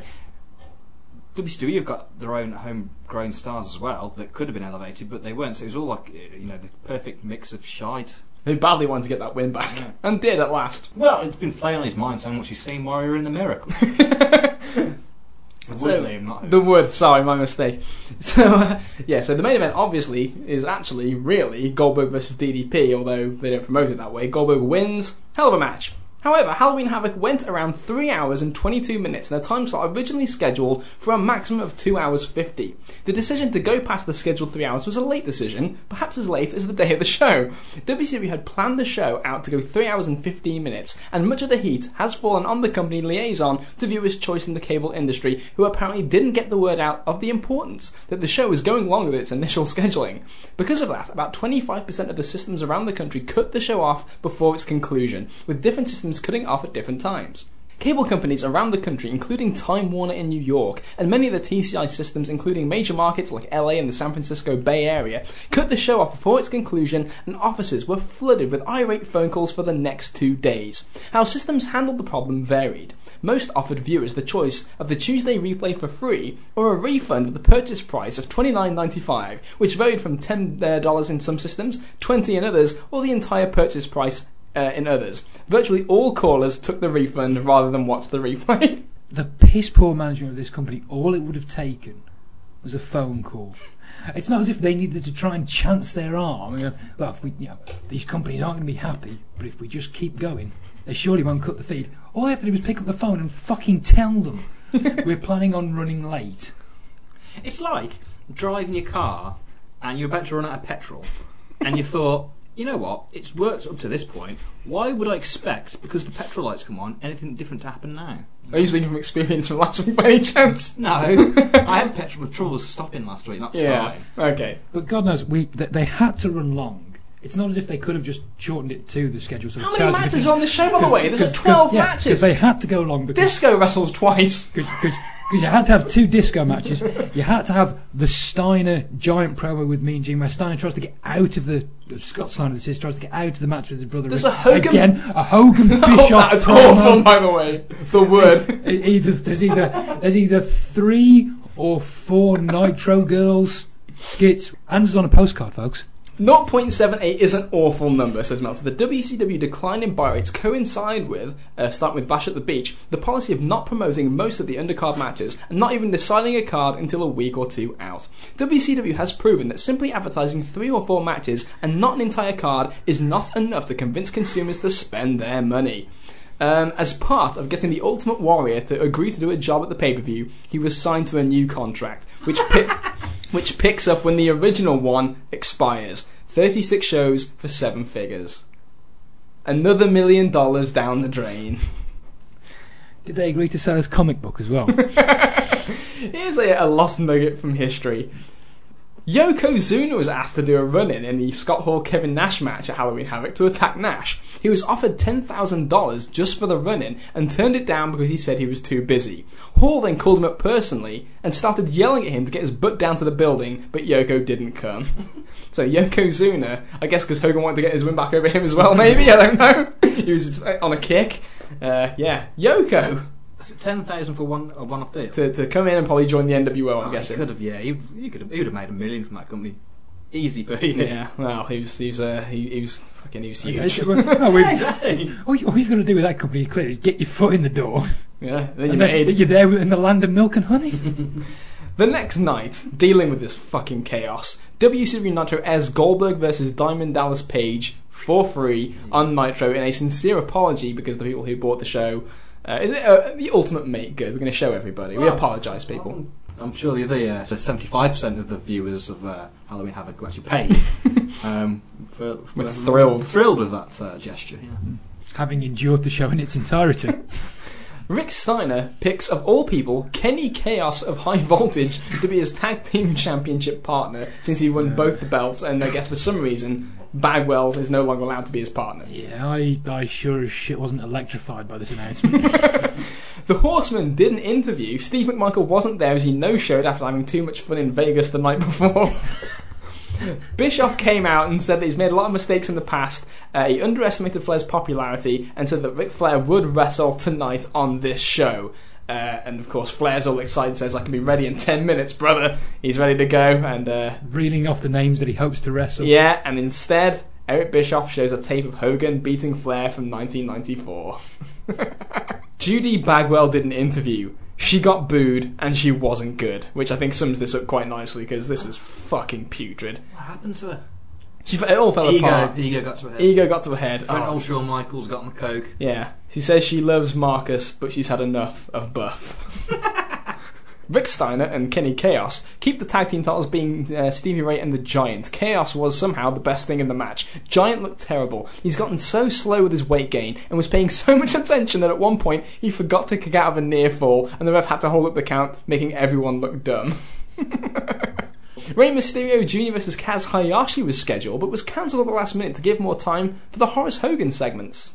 Uh, Warrior did an interview and even got a huge pop since it was in his hometown. And he wound up cleaning house on Hogan, Giant, and Vincent when they tried to attack him. They had Nitro in parts unknown. Never really thought about that. I'm assuming Arizona is what they're talking about here. Scott Steiner and Scott Hall uh, go to a no contest with Konnan and, fuck, and Lex Luger. Fuck me, this match is hilarious.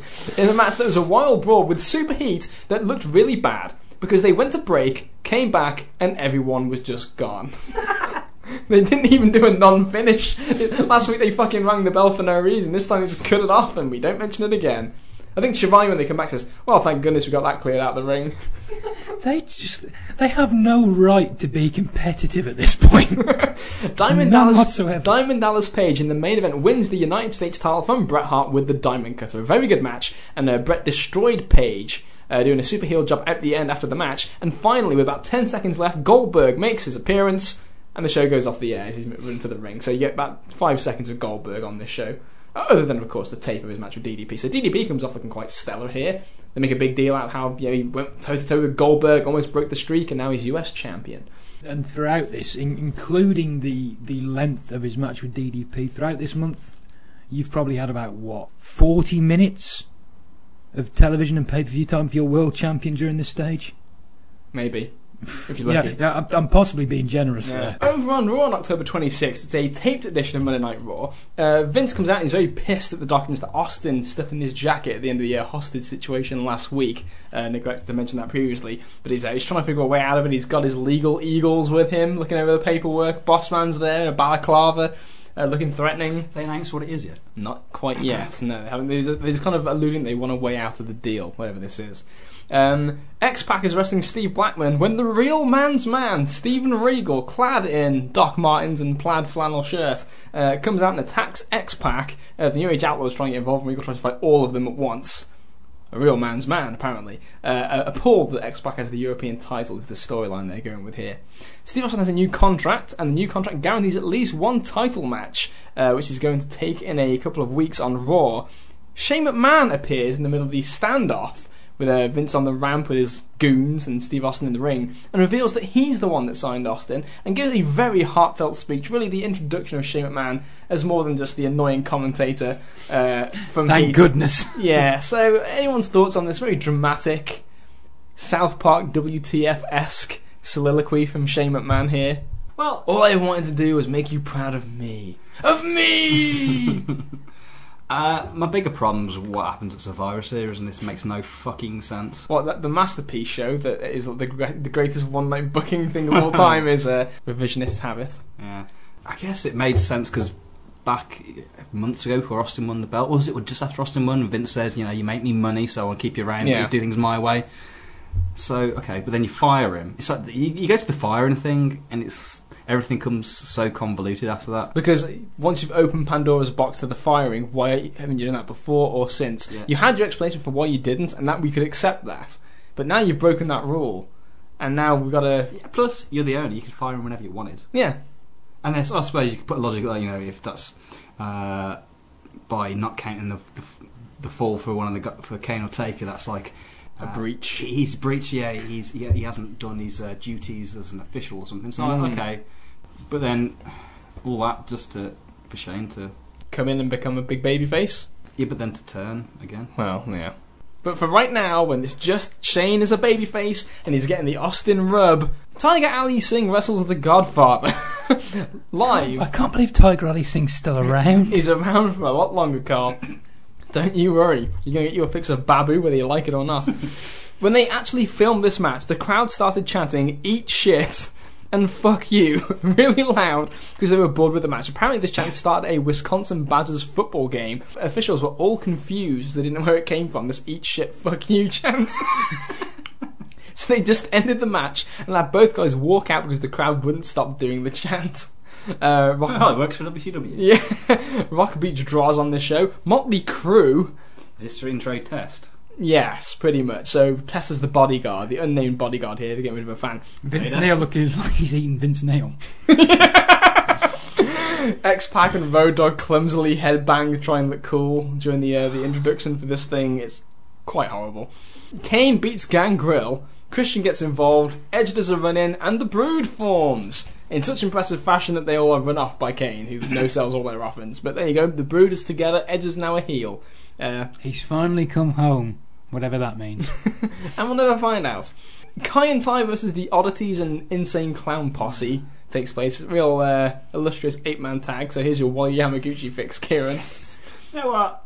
Insane clown posse. We need to we, we spoke about these briefly. Briefly. They just Let's, they- keep, let's keep it brief. Because they deserve no more. okay. They just remind me of a smaller Heidenreich and, a, s- and, and, and an X Pac with dreads with a bit of face paint on. Yeah. That, that's I just can't, and especially Violent J. Fuck you, Violent Now, J. which one's Violent J He's, he's, again? he's the He's Heidenreich. Heidenreich, yeah. Okay. Yeah. So Violent J and Shaggy 2 Dope going toe to toe with Dick Togo and Taka Michinoku and actually kicking their ass for, for a lot of this match. They, they, they're, they're put over Kai here in impressive fashion in the ring. Uh, obviously, this whole thing's been leading to, uh, as we mentioned before, in the Steve Austin segment where he gets the, uh, the contract. He had a ominous line where he said that the only reason that he would ever not be here is if he quits, which he'll never do. Vince then takes the wording and, and says, okay, you're going to do an I Quit match tonight with Ken Shamrock in the main event. Austin uses a steel chair on Ken Shamrock's head, grabs his hand, and taps it on the canvas, and the referee dubs that a finish, and we ring the bell. Steve Austin wins, the Stooges take stunners. Actually, I forgot to say, this is fucking great. When Shane's doing his speech and Vince is crying on the ramp, at the end, Pat Patterson tries to get in and console Vince by putting his head on his shoulder, and Vince's like, get the fuck off me! so it's completely just not having it from Patterson. Just Well, we hilarious. all know where that leads. uh, felt like a filler show, says Dave Meltzer here on the final episodes of Raw and Nitro uh, for this month. Uh, what appears to be a seven figure catastrophe for WCW will ironically be viewed by people who view pro wrestling as nothing more than Monday night ratings as a brilliant move. Goldberg vs. Page on Nitro broke the all time cable television viewing record by doing a 7.2 rating. Uh, this broke the all time viewership record set by the Hogan Goldberg title change, which did a 6.9.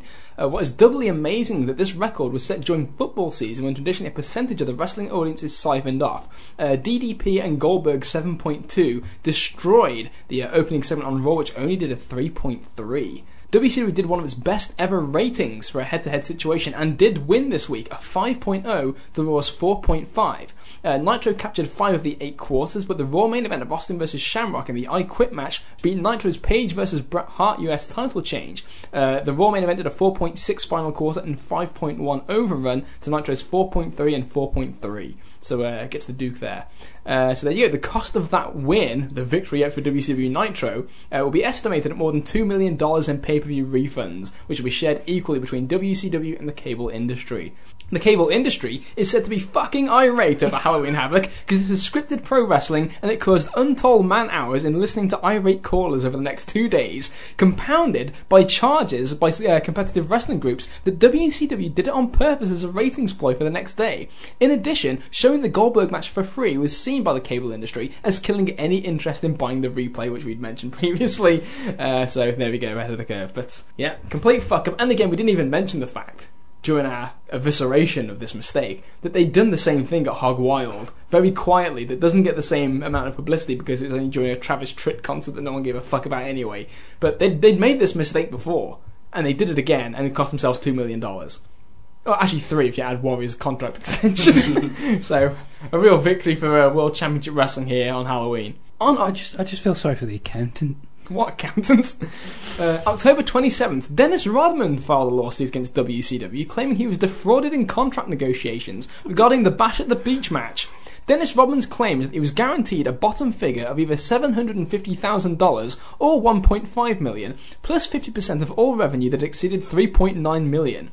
However, the contract Rodman signed listed him as getting five, uh, 50% of all revenue that exceeded 5 million and claimed he was defrauded by that contract and is suing to get an extra $550,000 uh, for his great performance where he slept on the turnbuckle at Bash at the Beach. Fucking balls on this guy. Defend him, Carl. Your your Chicago Bulls uh, favourite. No, the team have been broken up by this point. okay, doesn't matter to you. no. Expect the storyline of Steve Austin winning the Royal Rumble to get a title match at WrestleMania, says Dave Meltzer. So the plan is in place. Uh, Jim Neidhart has been fired by WCW. Don't know what the status of Davey Boy Smith is either, other than he walked out of the October 22nd tapings and hasn't been back. Smith's new agent is trying to get him out of his contract so he can return to the WWF, although we'd be surprised if the WWF takes him at this point. After he'd paid $175,000 for the privilege as well. Yeah, I can't. You think about this. This this is Vince McMahon. He'd love to have them all back, so he goes fuck with them all. yeah, do it some more.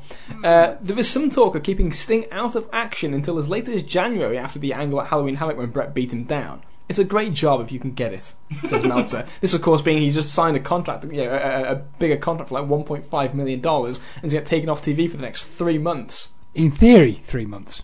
In theory. in theory. Uh, on October 29th, the Steve Austin vs. Vince McMahon episode of MTV's Celebrity Deathmatch airs. so again, this is just a continuation of Austin being kind of. We just see more of him, like yeah, as we see him talk about Rolling Stone previously, and all the T-shirts that this guy's selling, and now Celebrity Deathmatch, which felt very, very odd at the time. Again, just like think of we're seeing in real television, our wrestling stars on the. The this doesn't make any sense. Uh, although it was actually, uh, it kind of came out that the most requested death match they got was McMahon versus Bischoff ah, really? but they never did, obviously. Uh, also on that day, October 29th, Bam Bam Bigelow agrees to a three-year deal with the 90-day cycles removed for, uh, for the first two years with WCW on the weekend of uh, November to Remember. Bigelow, at the age of 36, has a wife who was seven months pregnant and has talked with both WWF and WCW, apparently looking for a big money deal to try and solidify his future. He is rumoured to have been earning two grand per week with ECW, but was not under contract. So there you go But wasn't getting paid. but was getting fuck all. One of the reasons, apparently, for the poor Undertaker versus Kane main event at the pay per view is because the Undertaker once again had back spasms as the match was going on, which limited greatly what he was able to do. It's remarkable because I had eye strain watching it. Yeah, well, he'd, he'd actually used that back spasms excuse for SummerSlam as well, so uh, maybe he legitimately did have back spasms. I think he's just got a touch of the Michaels. Oh, Mm. wait, come on, don't use that as a term. The part of the big bodyguard from Motley Crue on Raw was played by Andrew Martin, who should be starting on TV shortly. Steve Austin was interviewed by People magazine this past week and will appear on two of their year end issues. One as one of the breakthrough stars of 1998, and another as one of the sexiest bald men. he will also be handing out an award at the Billboard Music Awards on MTV in December. So again, More of that wider exposure. he's getting everywhere. Just to interject, who did he beat out for that sexiest ball man? Like Picard? Goldberg. Goldberg, Goldberg, and Picard. Ahmed Johnson. Scheme Gene could have been in there. True that. True. Horace Hogan.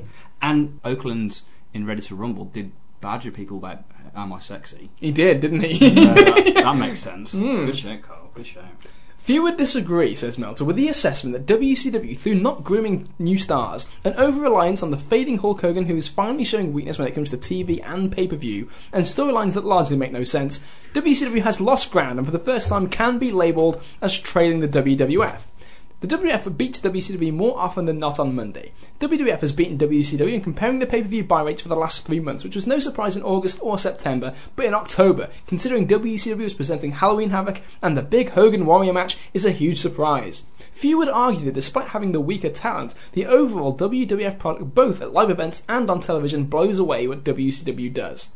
However, on October 30th, WCW puts tickets on sale for Nitros on December 14th at the Astrodome in Houston and December 21st at the TWA Dome in St. Louis. Despite huge WWF events being held a few weeks earlier in both markets, WCW did two of its three best on sales in company history. St. Louis sold approximately 18,000 tickets on the first day, and Houston has sold almost 17,000 at press time. WCW is riding the wave of wrestling being in and living off their success created in 97. The WWF is creating the new success. The WCW house shows only trail slightly behind WWF, but those numbers aren't going to stay close for much longer if WCW becomes established as the number two group, not to mention all the no shows and lineup changes at every WCW house show.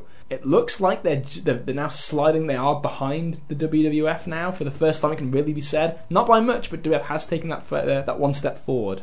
Goldie just did a fucking monster rating the week before though. So, That's right. what was their cycle of like running those those cities? Quite frequent. Okay, so yeah, just wondered that. I say the, the TWA Dome is one that they visited more than once. I mean, they they was for some inexplicable reason they were still trying to book that building in 2000. I just wondered in terms of souring the crowd. It's, it's all right. Melt's talking about no shows and roster change stuff, but that would I'd imagine that would affect you on the second go round. If like you wouldn't obviously if you're not witness to it or Yeah. a victim of it, then that wouldn't affect you. So it take it would take time for that to trickle through. So. The betting line is still strong that Giant is headed to the WWF. There's a lot of talk that one or two other major names may be headed there at the same time he goes, and that this may all become official within a few weeks. Eric Bischoff doesn't want to do anything with the guys whose contracts are up over the next year unless they re-sign now. He's giving Jericho time on TV, and Eddie Guerrero and Chris Benoit roles, but the other guy on the list is Mysterio Jr. But the other note here, to end the month, Everyone seems to expect Kevin Nash to win the World War III Battle Royal and face Goldberg at Starcade and end the streak. Aside from pacifying Kevin Nash, can anyone come up with one logical reason why that makes sense? I'm sure Kevin Nash has several. But there it is. I mean, at, at the end of October, the plan is in place for Goldberg to lose the streak at Starcade '98, and and that is pretty much. And we actually heard this in September. There was a note that we had in the uh, the previous Observer where we were talking about how in September the idea was Goldberg to Hogan, Hogan to Nash, or just Goldberg to Nash. The, the, the one constant is that Goldberg's dropping the strap. Yeah, that's the point. So that pretty much closes out the notes for the uh, the month of October 1998. After this uh, month of television, an abomination of a pay per view from WCW, and uh, some interesting developments. Again, they're staying on this risque path, the WWF. But uh, any kind of closing thoughts on, on where your kind of fandom lied at this point, and where your perspective was of uh, of both companies? Because by now, especially with that Hogan Warrior match, more than ever, it felt like the old man company. For me, there's there's not enough to sink your teeth into, and, and the things that they do focus on are just absurd things, like like Hogan and the Mirror.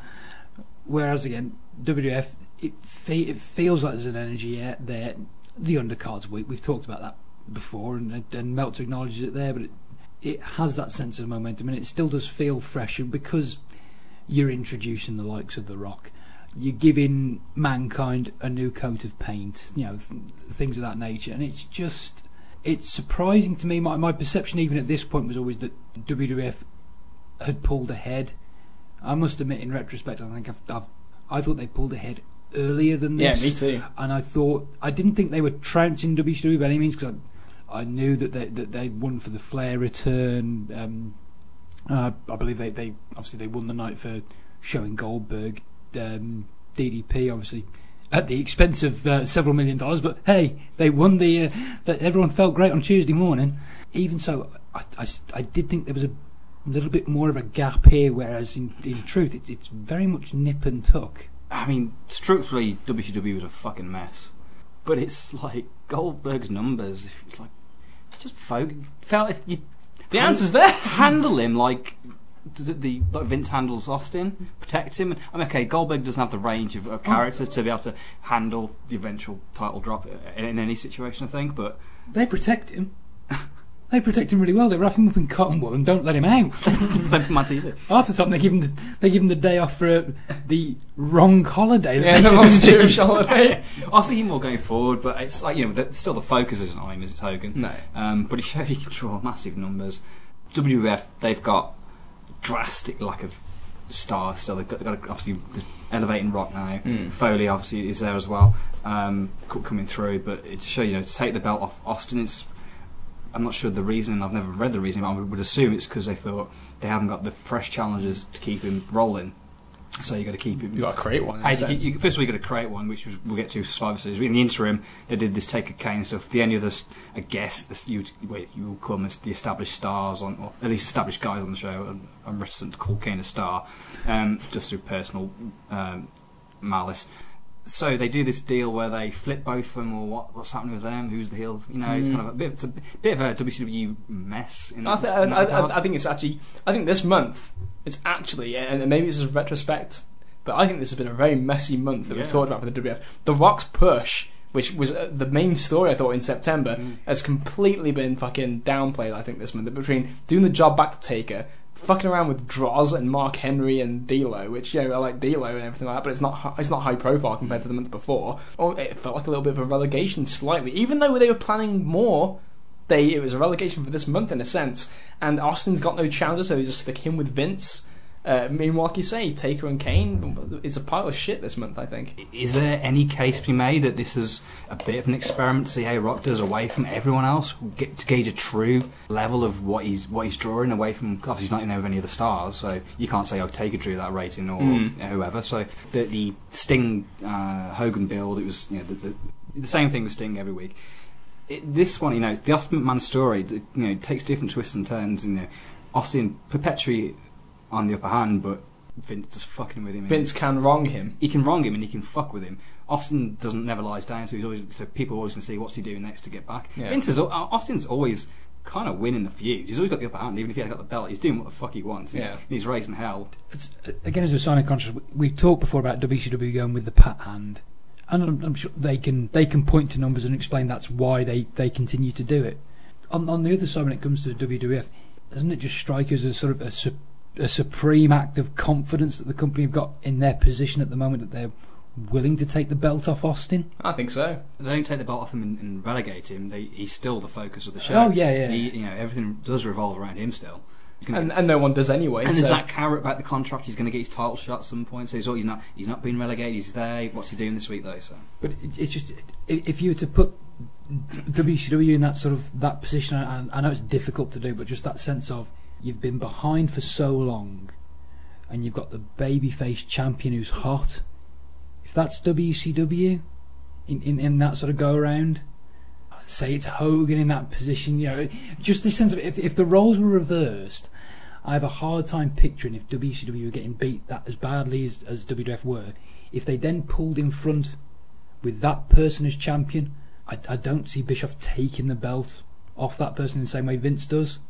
E- even if, even though, as you say, rightly say, Austin's still the focus, I could just imagine Bischoff running the title defences into the ground. Well, they, they did. They put them on as semi-main events or cut the pay-per-view short, so they did run the champion into the ground. Yeah, but I mean, but that, that, this ultimately does come back to the a, a wider overall point. We talked about the the Goldberg impact, and this being a month where Hogan is clearly fading in value.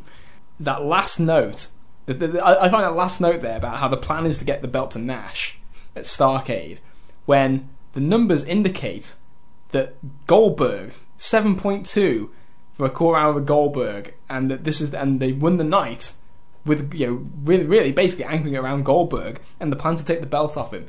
And this isn't. I hope this isn't too spoilerific because I know that everybody knows the end result of this war. But for those who don't know, I'm fairly certain, 95%, that WCW never wins again from now on. really? I think that was the last time they ever win. Mm. in the Monday Night Wars. And, and I couldn't find a more appropriate note to end it on than the plan to take it off Goldberg Yeah, that- that- after he's just done the rating that won them the night. Look at it, yeah, they, they've got no foresight of what to do with him going forward. They're just planning to get the belt off him. Whereas the other side, they're planning on putting the belt back on Austin at the biggest show of the year, and in the meantime, making another top star in Rock to go against him in that eventual match. Yeah. So yeah, night and day. Yeah, night and day in terms of intentions. So, uh, with that said, that wraps us up for the October 1998 edition of our Monday Night War timeline. I want to thank everybody very much for listening. As a quick programming note for next week, we are going to be doing a show that I'm very excited about. We got a Can't suggestion. fucking wait for this. we got a suggestion from Kaz Hayashi on the UK fan forum for us to talk about one of the favourite things of internet wrestling fans of the world over, the sleaze thread. grime, filth, debauchery. Sex, drugs, and rock and roll express is what we're, we're, we're considering calling the show. Where we're going to talk about the ridiculous stories in the sleaze thread and whether we believe they're true or not. Truth or consequences, if you will, around this oaken table. So again, we're bringing illustrious journalism to this podcast. And for those of you that are familiar with the thread, don't worry. This fine oaken table has never received the Jimmy Valiant treatment. So with that said, we want all of you who are listening right now to engage with us on this one. On the Facebook page, on the forums, we're going to ask for your favourite story from uh, this thread. Why it's your favourite, whether you think it's true or not. We want your engagement on this fantastic thread that has been the source of much comedy for years uh, to internet wrestling fans, and we're going to get in on this action as well. Yeah, come on, tell us why you think it is true, why it's not true, why it might be. Well, it probably is. Probably, yeah, allegedly. you know who started the rumour, perhaps? Indeed. Yes, this is going to be a lot of fun. Wild speculation is what it's all about here at SCG Radio next week uh, for, for this show on the Sleaze Thread. So, thank you very much for listening this far. Can't wait to do this show next week. Uh, thank you very much for listening, and we will be back. And of course, I'm very glad that we're going to end the show on this music. It feels appropriate. So, for Carl Jones Never last call at my bar. and for Kieran O'Rourke, Laters, haters. I am Liam O'Rourke, and we're out of here. Talk to you next week. Why no one got to.